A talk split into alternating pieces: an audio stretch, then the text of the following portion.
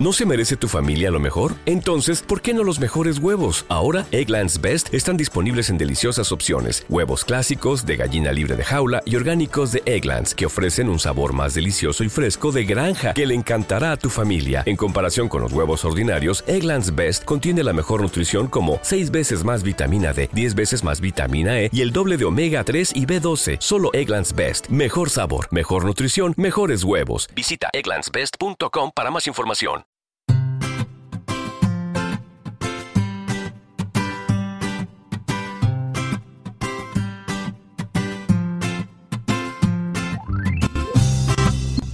Bienvenidos al capítulo 38 de Perspectiva, un podcast de estrategia empresarial donde analizaremos cada semana todas las decisiones y estrategias de las empresas que nos rodean.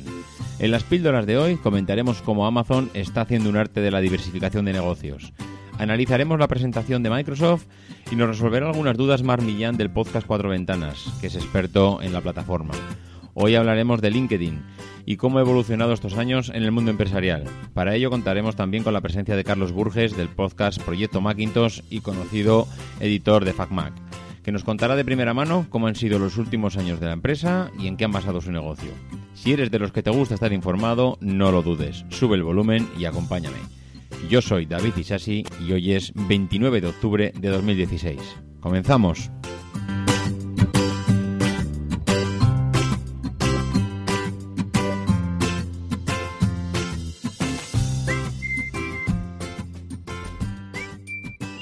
Muy buenas a todos. ¿Cómo estamos? Preparando Halloween. Seguro que estáis en pleno en plena vorágine de disfraces porque este fin de semana es una locura el tema de los disfraces, los críos y, todo lo que rodea a la fiesta de los santos, que aquí ya yo creo que ha dejado de ser los santos y ha pasado a ser Halloween directamente. Bueno, pues esta semana queríamos eh, aquí desde Milcar FM traer eh, el máximo contenido posible y no solo estoy yo solo, sino que me acompañan pues eh, Carlos Burges y, y Marc, pero no en directo, sino que luego los escucharéis, que me han echado una mano para, para grabar el episodio. Pero sin más entretenimientos, pues vamos a, vamos a meternos ya en faena, que aquí, aquí hay mucha tela que cortar. Lo primero de todo, comentar el tema de Amazon, que con las últimas noticias que han aparecido esta semana sobre el, bueno, el cambio o la llegada de nuevos negocios aquí a España, la verdad es que te hace, te hace pensar bueno, pues eh, el modelo de negocio de esta gente, que ya hemos hablado de ellos, pero que te hace darle una segunda vuelta, porque es que están llegando a un límite de que no, no, es que vendan mucho, es que lo venden todo. O sea, esta gente empezó vendiendo libros, empezaron después eh, con la venta de la música en formato físico, CDs, DVDs.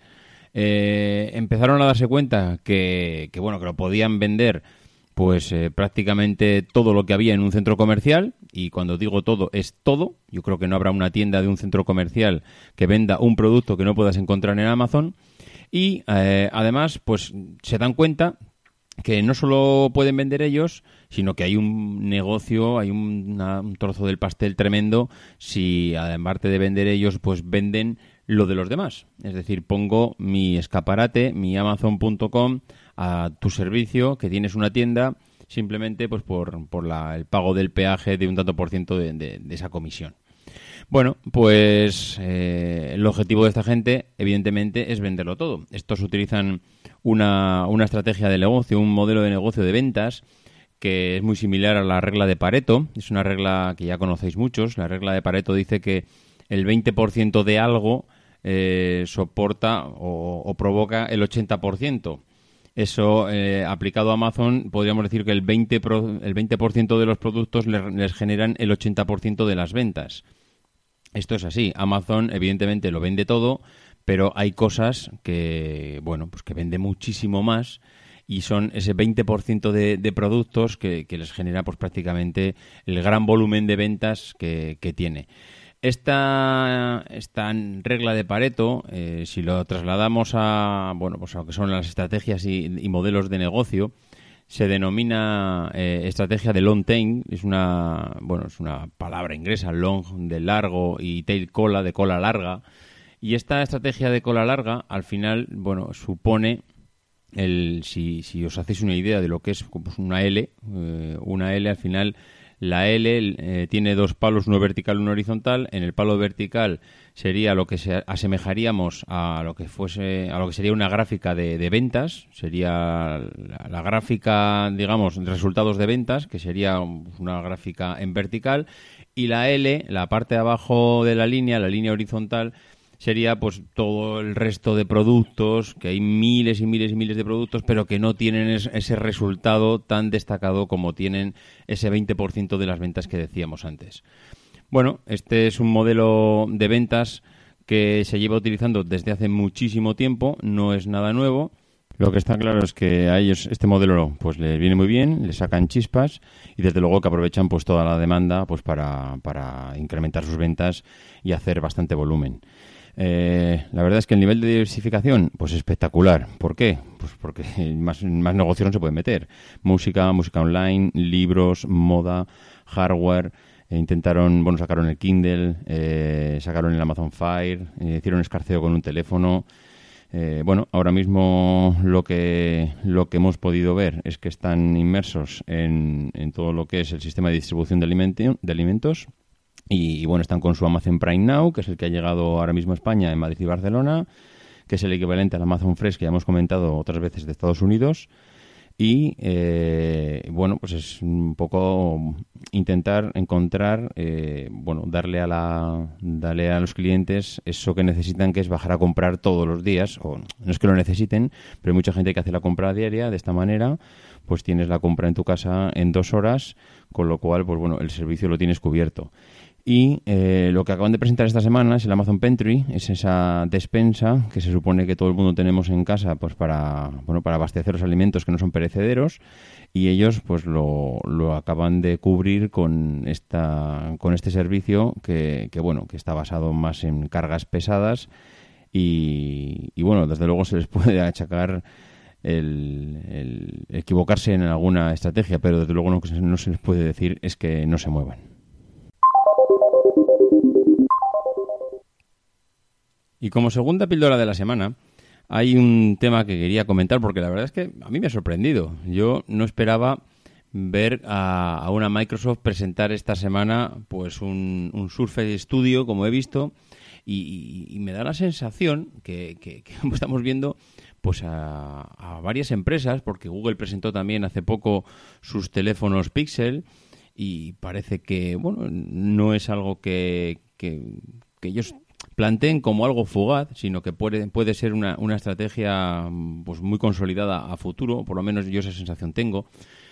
Que, Microsoft también pues está empezando a, a, virar, a girar hacia el mercado del hardware y, bueno, la verdad es que la mejor prueba de ello es la presentación de esta semana. A mí, pues como comentaba hace un momento, me ha sorprendido en principio gratamente, gratamente porque veo que, se ponen las pilas, que, que no es un producto cualquiera, no es un producto que, haya pasado desapercibido al gran público. Creo que a todos nos ha sorprendido, en cierto modo, que Microsoft presentase algo así. A mí me parece, a nivel eh, usuario, podría decir que es un producto que muy espectacular. Eh, creo que cuando ves los vídeos y ves la manera que se utiliza el producto, creo que puede ser muy espectacular, pero tengo pues muchas dudas de que ese producto sirva para ah, vender miles y miles y miles de Surface Studio. Claro, cuando digo vender miles y miles es porque realmente, claro, hoy en día en el, en el, bueno, en el mundo empresarial en el que nos movemos parece que la que la rotación del producto, es decir, vender muchísimos productos, mm, pues forma parte del negocio y es un pilar fundamental. Entonces, claro, cuando veo un producto como el Surface, Surface Studio y veo que vale 3.000 dólares, pues mm, que no me quiero imaginar cuando esto aparezca en España se convertirá en, hombre, no digo 4.000, pero igual no le falta mucho, 4.000 euros. Un Surface Studio que vale esa cantidad de pasta, no sé hasta qué punto esto tiene, pues eso, su, mercado, porque al final un usuario de, PC está acostumbrado a gastarse 400 euros en un PC y, tirar con él, pues con su Windows, y de repente aquí aparece un, bueno, aparece un ordenador que vale 3.000 dólares, evidentemente es un ordenador que no está destinado a, a ese usuario, pero ya tiene un cliente de nicho que está esperando ese producto. Estoy seguro que habrá, eh, habrá, iba a decir, diseñadores o, personas que trabajen en el mundo gráfico, en el mundo multimedia, que les pueda venir bien en un momento dado, pero incluso esa interfaz que ha creado de dibujar la pantalla es muy espectacular ah, para los vídeos. Pero yo tengo un iMac de 27 pulgadas y la verdad es que no me imagino escribiendo en la pantalla. Con lo cual, eh, creo que igual para determinados diseñadores, y cuando hablamos de diseñadores, es que siempre estamos pensando en el que está dibujando, pero es que ¿cuántos, ¿cuántas personas hay dibujando cómics o dibujando libros en el mundo sobre la pantalla de un ordenador? Mm, eh, posiblemente no, no tantas, y posiblemente ese sector empresarial hay gran parte que está en el mundo Apple, en el mundo Mac. No sé, tengo serias dudas que ese producto al final acabe siendo eh, un, éxito en ventas y que, y que bueno, pues que al final acabe reportando beneficios, porque es que, que, nos olvidamos siempre de lo mismo, que es que esto consiste en ganar dinero y, y, si el producto es maravilloso y si yo creo el mejor coche del mundo, un Ferrari, pero que no lo vendo, pues será maravilloso, pero tu empresa se va al garete. De todas formas, mm, como en estos temas de Microsoft, a mí enseguida me tira la vena fanboy de, de Apple, pues lo que, lo que he hecho es hablar con Marc Millán, que ya sabéis que Marc eh, tiene el podcast de Cuatro Ventanas, y le he pedido que me conteste unas preguntillas, pues por, por conocer su punto de vista, que seguramente no estará tan contaminado como el mío, y bueno, a ver si conseguimos, con la ayuda de Mar, aclarar un poco cuál es el posicionamiento de Microsoft en esta, eh, bueno, en la presentación de esta semana. Así que lo dicho, vamos a ver cuál es el punto de vista. Eh, Marc, muy buenas, ¿qué tal estás? Bienvenido a Perspectiva. Y bueno, eh, ya sabes que te he dicho que te hemos traído pues para que nos des un poco de luz, tú que eres un experto en esto de Microsoft, a, cuál va a ser la estrategia de, de Microsoft después de la presentación de esta semana. Muchas gracias, David, por invitarme a Perspectiva. Es un honor estar aquí contigo y con tus oyentes y he de decir que yo soy en realidad un oyente más tuyo, un fan casi diría yo, porque no me pierdo ninguno de tus capítulos y siempre aprendo mucho. Yo en realidad del mundo empresarial sé muy poca cosa, incluyendo el mundo empresarial de Microsoft, Siempre en cuatro ventanas, procuro no adentrarme mucho en estos temas para no meter la pata, pero ya que me has llamado, contestaré tus preguntas lo mejor que pueda.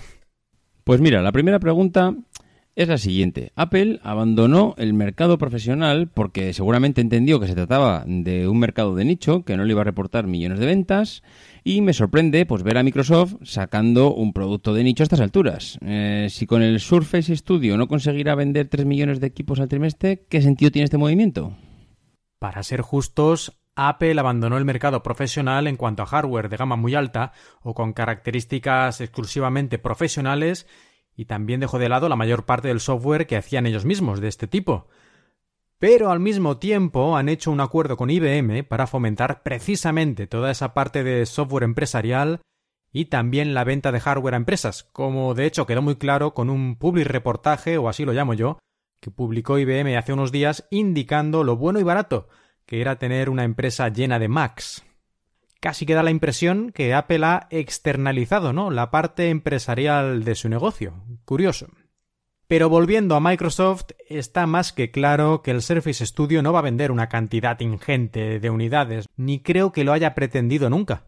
Unidades limitadas durante este año y no hay fecha de lanzamiento a nivel mundial. Esto creo que lo deja claro. A mi entender, el papel de un equipo como este no es producir un gran beneficio económico directo a la empresa, Microsoft, sino servir como ejemplo en el que se deben reflejar los demás fabricantes, los partners de Microsoft. Y también en crear una imagen de marca. Innovación, calidad, futuro, creatividad, Microsoft. Yo creo que eso es un poco lo que pretenden. De todas formas, no creo que vayan a perder dinero vendiendo este Surface Studio. Este perder dinero no es el negocio en el que está Microsoft, o por lo menos no es uno en el que le guste estar. Y no creo que vayan a perder dinero, sobre todo teniendo en cuenta que aunque su mercado es relativamente pequeño, el mercado al que se dirige Surface Studio, prácticamente Microsoft es la única que está ofreciendo este tipo de producto, una computadora high-end de alto nivel muy centrada en diseñadores y artistas. La industria del cine, de los videojuegos, de la publicidad, el mundo editorial, la arquitectura. Mm, vamos, yo no veo que el mercado potencial sea tan pequeño como podría pensarse. Y en cuanto a ingresos, pues vender un Surface Studio ya te vale como vender, por ejemplo, cuatro iPads Pro. Bien, pues vamos con la segunda pregunta. A ver, Mark. Microsoft se ha centrado en colar cual caballo de Troya sus productos en los productos de éxito de otras empresas, móviles, portátiles, etcétera.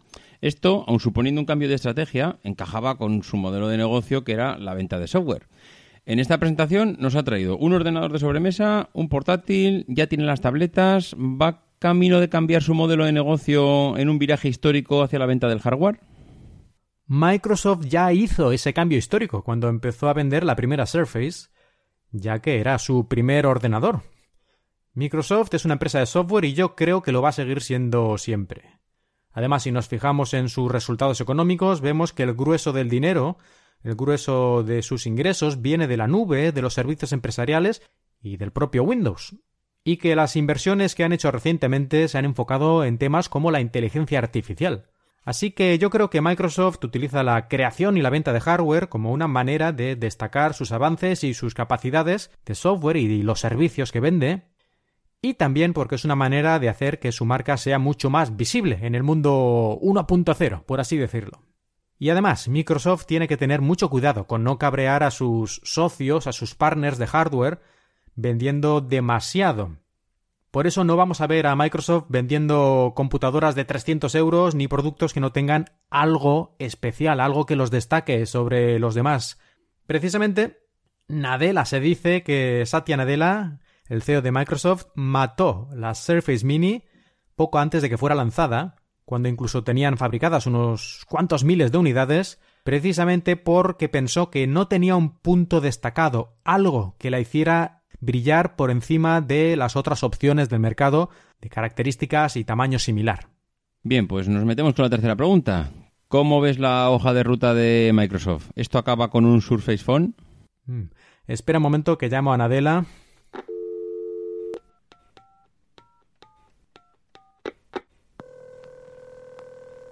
Sí. Oye, Sati, que después del Surface Phone, ¿qué vais a hacer? ¿Me lo cuentas? Lo siento, tío, pero no puedo decir nada. Tengo a los accionistas vigilándome 24 horas. Casi seguro que la línea está pinchada. Y me ha parecido ver una sombra parecida a Palmer a través de la ventana. Oye, mejor te dejo, te llamo otro rato. Vale, Sati, como quieras. Ahora, en serio, teniendo en cuenta que ni siquiera sabemos si realmente algún día saldrá al mercado el Surface Phone, parece seguro que lo están haciendo, pero otra cosa es que realmente se le dé el visto bueno y salga al mercado? Es una difícil pregunta. Si interpreto la cuestión como si Microsoft ya no planea sacar más hardware tras el Surface Studio y el hipotético Surface Phone, yo creo que como mínimo van a continuar actualizando las líneas de producto actuales, la Surface, Surface Pro, Surface Book y Surface Studio. Como mínimo eso. Y no me extrañaría que sacaran alguna innovación más. Yo creo que sería bastante normal, bastante razonable, bastante esperable que saquen algo más en los próximos meses o como mucho año. HoloLens, sin ir más lejos, todavía tiene muchas cosas que demostrar, ya que la versión que hay ahora es una versión para desarrolladores, no es para consumidores. Y yo no sé si será la propia Microsoft la que va a sacar esta versión para la gente de a pie o si va a licenciar la tecnología a sus partners. Como de hecho hemos visto recientemente con los cascos de realidad virtual que mostraron en la conferencia de hace unos días. Estos cascos tienen tecnología basada en HoloLens, en la tecnología del posicionamiento espacial en 6 grados. Esto viene del HoloLens directamente. Ok, Mark, pues nos metemos con la cuarta pregunta. Si ahora Microsoft está muy enfocada en los servicios, las aplicaciones para dispositivos, el hardware, ¿crees que podemos llegar a ver un Windows gratis para el hogar como parte de la estrategia de la compañía? Al fin y al cabo, el negocio está en la empresa, ¿no? Windows ya es virtualmente gratis para el hogar. Si te compras un ordenador, viene Windows incluido casi seguro, igual que ¿Necesitas ayuda? En O'Reilly Auto Parts te ayudamos. ¿Necesitas algún consejo? Te aconsejamos. Nuestros profesionales en autopartes están siempre disponibles para ayudarte a encontrar lo que necesites. Excelente servicio al cliente es solo una de las ventajas que ofrece O'Reilly Auto Parts. Los profesionales en autopartes. oh, oh, O'Reilly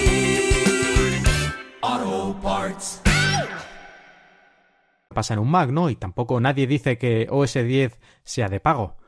Es cierto que si quieres montarte un ordenador por tu propia cuenta con piezas y luego instalar un sistema operativo, sí debes comprar una licencia del sistema operativo a Microsoft, pero yo creo que actualmente esto es el 0,01% del mercado, porque hace unos años los jugadores querían montar el equipo más potente posible y lo hacían comprando diferentes piezas, pero yo creo que hoy en día incluso muchos de ellos ya compran los PCs de marcas especialmente diseñados para jugadores, para gamers, y en todo caso luego a lo mejor le cambian la tarjeta gráfica más adelante y ese tipo de cosas, pero Windows lo lleva incluido cuando compran su equipo.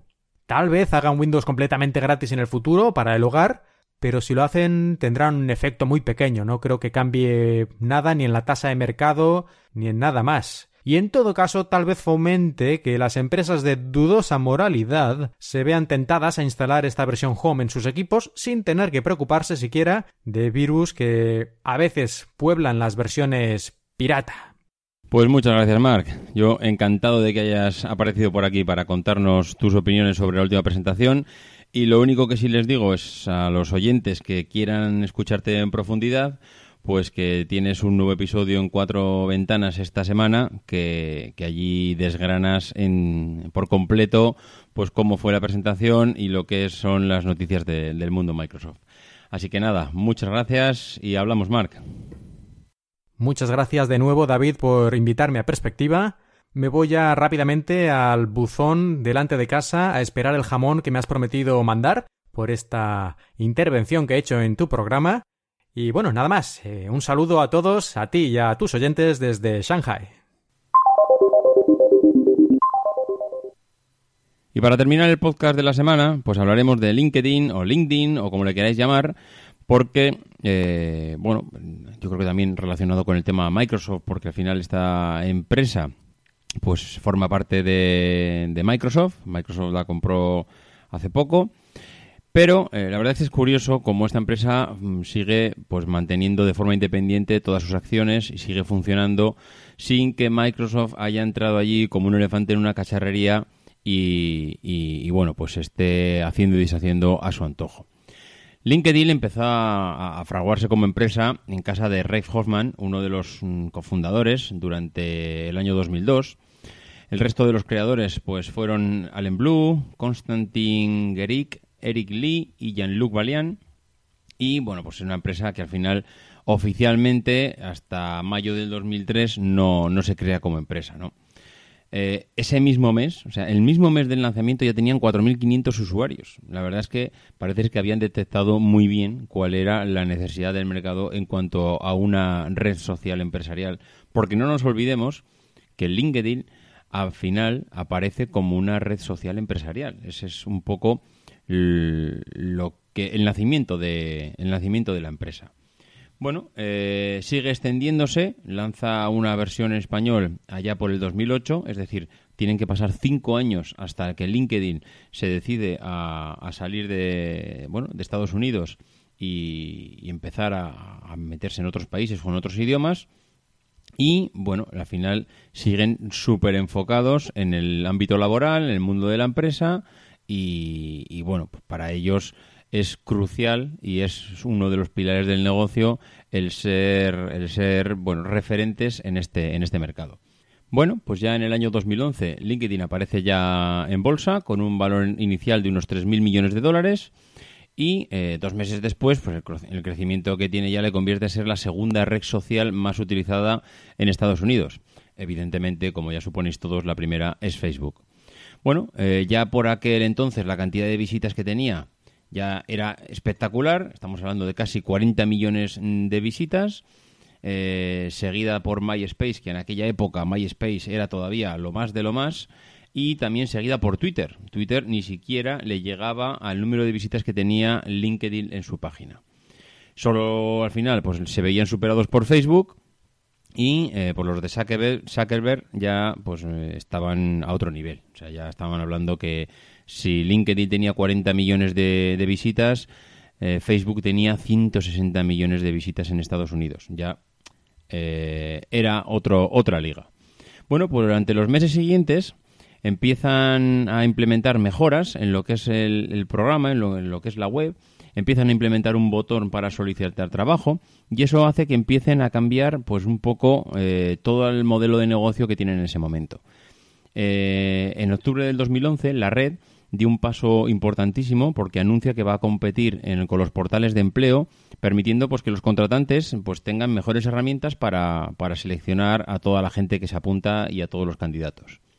Esto es importantísimo. O sea, esto para LinkedIn, eh, para mi forma de ver, ha supuesto un antes y un después porque al final es, mm, yo diría, a nivel empresarial y a nivel de, un perfil medio alto, es referente total a nivel mundial para conseguir y, para conseguir conocer y buscar eh, personas eh, para tu negocio, para tu sector, para tu empresa porque hasta entonces pues no había en internet una herramienta, había buscadores de empleo, sí, pero no eran ni de lejos lo que lo que estaba proporcionando LinkedIn en ese momento y la información y la facilidad que te suponía el, acceder a esas personas y, y tomar contacto con ellos, ¿no? Bueno, eh, esto le supone a, LinkedIn que en el 2012 eh, intenta convencer a todo el mundo de que si quieres buscar trabajo tienes que ir a, bueno, ir a su página. ¿Por qué? Pues porque empieza a comprar, empieza a llenarla de contenido su empresa. Eh, SlideShare eh, se hace, al final acaba integrándose en LinkedIn, LinkedIn la compra y sigue comprando a lo largo de los siguientes años. En 2013 le, compra el lector de noticias Pulse, Pulse, la startup eh, de encuestas online Maybe y un año después, pues las empresas Bright con todo el algoritmo para conectar empresas y a las personas que buscan trabajo. Y también, pues, eh, una newsly especializada en aprendizaje automático. ¿Qué pasa? Pues que al final se han dado cuenta que siguen, mm, para ellos sigue siendo vital el, generar contenido y llenarse de contenido y que las empresas que están en LinkedIn al final pues tengan todos esos servicios porque el que estén esos servicios allí va a atraer a todavía más usuarios y les va a generar mucho más negocio a ellos. Esto al final pues eh, hace que acaben comprando linda.com, que es una plataforma que a nivel de cursos online pues es pionera en el mundo anglosajón. Yo diría que en Estados Unidos no hay otra tan famosa como ellos y lo que nadie nos esperábamos era pues lo que pasó en el último en el último año, y es fue la, compra por parte de Microsoft de, LinkedIn, ¿no? Pero eh, para hablar de, esta compra, pues qué mejor que hablar de alguien que ha podido vivirla desde dentro, que eso normalmente no es muy habitual y no, no, no tenemos esta suerte. Y en cambio, hoy, pues aprovechando pues la confianza que, tengo con Carlos, pues le he pedido que por favor a ver si me podía eh, echar una mano aquí en el podcast. Y bueno, pues Carlos evidentemente me ha dicho que sí, me ha dicho que sin ningún problema. Y os voy a dejar con el audio que me ha pasado Carlos sobre la, bueno, yo te diría los últimos, eh, los últimos años desde la compra de, de, Microsoft y LinkedIn y bueno, cuál ha sido un poco la estrategia de, de la empresa. Así que sin más, os dejo con Carlos. Luego comentamos. La historia de la adquisición de LinkedIn por parte de Microsoft es una historia verdaderamente interesante de cómo las compañías eh, hacen adquisiciones para dar valor eh, a eh, futuras compras. cuando Microsoft anunció la compra de LinkedIn por 262 mil millones de dólares, había habido ya una serie de movimientos por parte de LinkedIn a la hora de crear valor para eh, eh, ayudarse a mejorar la oferta de Microsoft. Así, eh, LinkedIn había adquirido una compañía especializada en la formación online que era linda.com y Linda ante la adquisición de LinkedIn también buscó crear valor adquiriendo una segunda compañía que era la compañía más importante en formación online de eh, Europa, que era Video to Brain. Entonces, Video to Brain fue adquirido por Linda, Linda que también era la compañía más importante de formación online eh, en el mundo anglosajón, fue adquirida por LinkedIn y cuando Microsoft se acercó a LinkedIn eh, para adquirir la empresa, LinkedIn había creado ya valor adicional para justificar o bueno para basar, basarse en esos 262 mil millones de dólares que ha costado eh, la compra. LinkedIn mantiene dentro de Microsoft su autonomía. LinkedIn es una empresa eh, muy importante, tiene 400 millones eh, de miembros, de usuarios, y en 2015 obtuvo ganancias aproximadas de unos 3 mil millones de dólares con unas pérdidas solas, eh, unas pérdidas netas de 166 millones. Estos datos eh, están bastante bien para una compañía, pero la gran ventaja de LinkedIn eh, es su importante base de usuarios orientada al mundo profesional. Esto hace que Microsoft encuentre dentro de LinkedIn eh, la posibilidad de eh, disponer de una inmensa base de datos en la que promocionar sus productos y a través de la compra de las dos plataformas de educación, además añadir al usuario eh, la posibilidad de que eh, LinkedIn no solo sea eh, una empresa destinada a los contactos, con una poderosa capacidad comercial a la hora de vender soluciones de recursos humanos, sino que además a través de LinkedIn Learning la nueva plataforma, los usuarios, especialmente los usuarios de eh, Premium, podrán acceder a toda la biblioteca de cursos eh, disponibles en Linda y luego disponibles entre las diferentes divisiones eh, europeas de la empresa adquirida Videotubrain, es decir, España, Alemania, Francia y Japón como única división asiática. Los usuarios de LinkedIn así disponen de eh, una herramienta eh, esencial que les ofrece la posibilidad de formarse y Microsoft ofrece eh, o dispone de una inmensa base de usuarios donde poder vender en un momento determinado sus productos independientemente de que ambas compañías mantengan cierta autonomía al respecto de lo que están haciendo.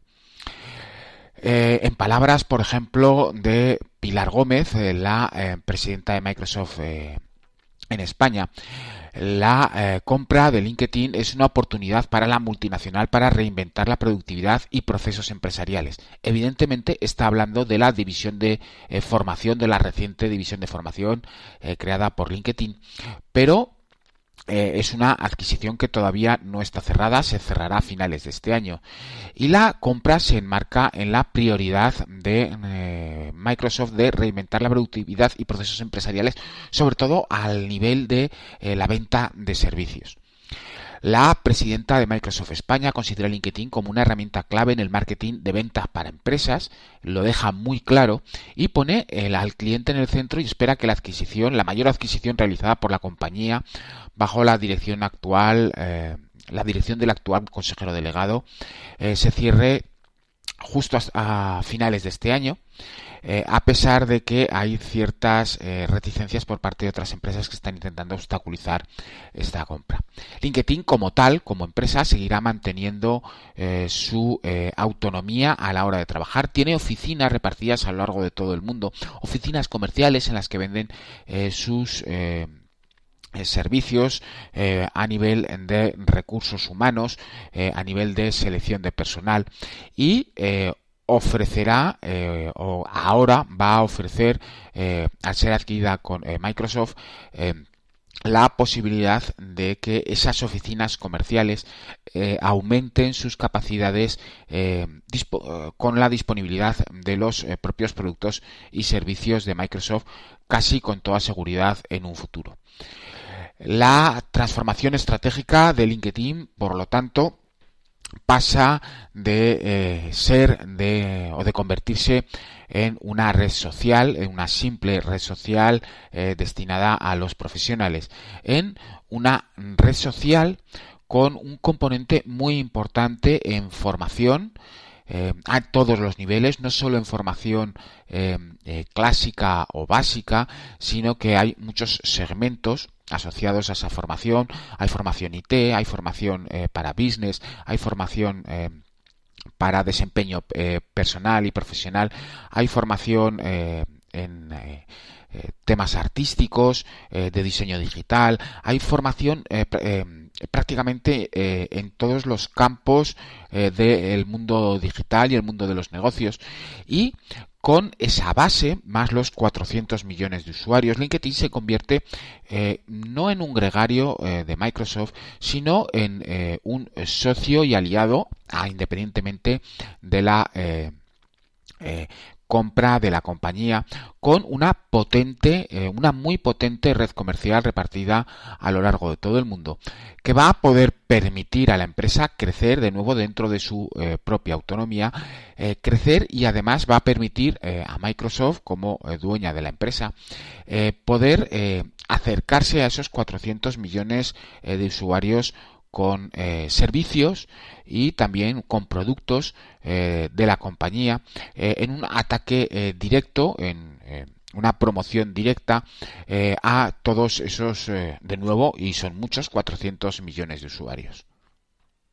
Bien, pues ya únicamente me queda darle las gracias a Carlos por su excepcional resumen sobre los últimos años de la compañía y mm, bueno, al final, pues ya terminar dándole el broche final al podcast, pues estableciendo cuáles han sido los puntos clave de la estrategia de la compañía. Al final es una compañía que tiene una base de datos basada en usuarios empresariales que no están ni la prima del tercero, ni la abuela, ni el, ni el chaval adolescente, son eh, usuarios pues eh, avanzados, son usuarios que, que son profesionales, que son los que se gastan la pasta al fin y al cabo, y eh, que bueno al final lo que hace LinkedIn es aportar pues soluciones de recursos humanos eh, aporta pues todo el contenido a nivel de, bibliotecas de cursos.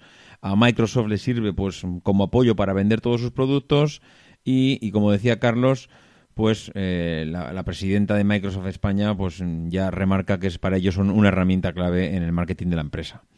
Entonces pues bueno, es curioso el modelo de independencia que tienen eh, en cuanto a las empresas, porque esto hace que cada una funcione de una manera totalmente diferente y que ninguna lastre a la otra en sus respectivas estrategias. Al final, ambas se benefician, pero mm, tienen modelos y estrategias de negocio que son totalmente diferentes y al final, para mí eso es clave a la hora de que ninguna se apoye tanto en la otra que la acabe hundiendo. Y eso normalmente en estos casos puede acabar siendo, acabar siendo un problema. Bueno, pues esto ha sido todo por esta semana. Darles las gracias, como todas las semanas, a los que habéis hecho una reseña en iTunes. Muchísimas gracias a Bikefire, a Nan0507, a Archimod, a Esteban Capitrans y a Ferminlo. De verdad que os agradezco enormemente las reseñas. Sabéis que me encanta recibirlas porque al final son pues motivación para seguir grabando. Y ya lo único que me queda es comentar pues que esta semana tampoco se ha puesto en contacto conmigo el oyente que dejó una reseña con lo cual pues lamentablemente voy a tener que eh, buscar otra persona que ya la he buscado porque he buscado lo mismo que hice la semana anterior pues en el sorteo de la lotería de esta semana cuáles eran los dos números que, que, que eran que asignaban al agraciado y pues eh, al final el, el, agraciado ha sido M-Alberto. Y bueno, pues eh, M-Alberto, eh, por favor ponte en contacto conmigo porque parece ser que el, anterior usuario pues no, no ha escuchado los podcasts o, o, no los escucha hasta el final y no escucha que ha sido agraciado. Así con lo cual, que bueno, ¿qué vamos a hacer? Es lo, es lo que hay. Ponte en contacto conmigo, M. Alberto, y te, entregaré, te haré llegar este altavoz Bluetooth eh, para, que, para que puedas disfrutar de él. Y para terminar, pues deciros que los que queréis poneros en contacto conmigo lo podéis hacer a davidisasi.mac.com, por Twitter a arroba maxatine, que nos escuchamos la semana que viene y no dejéis de intentar ser uno de esos locos que hacen lo imposible por cambiar el mundo.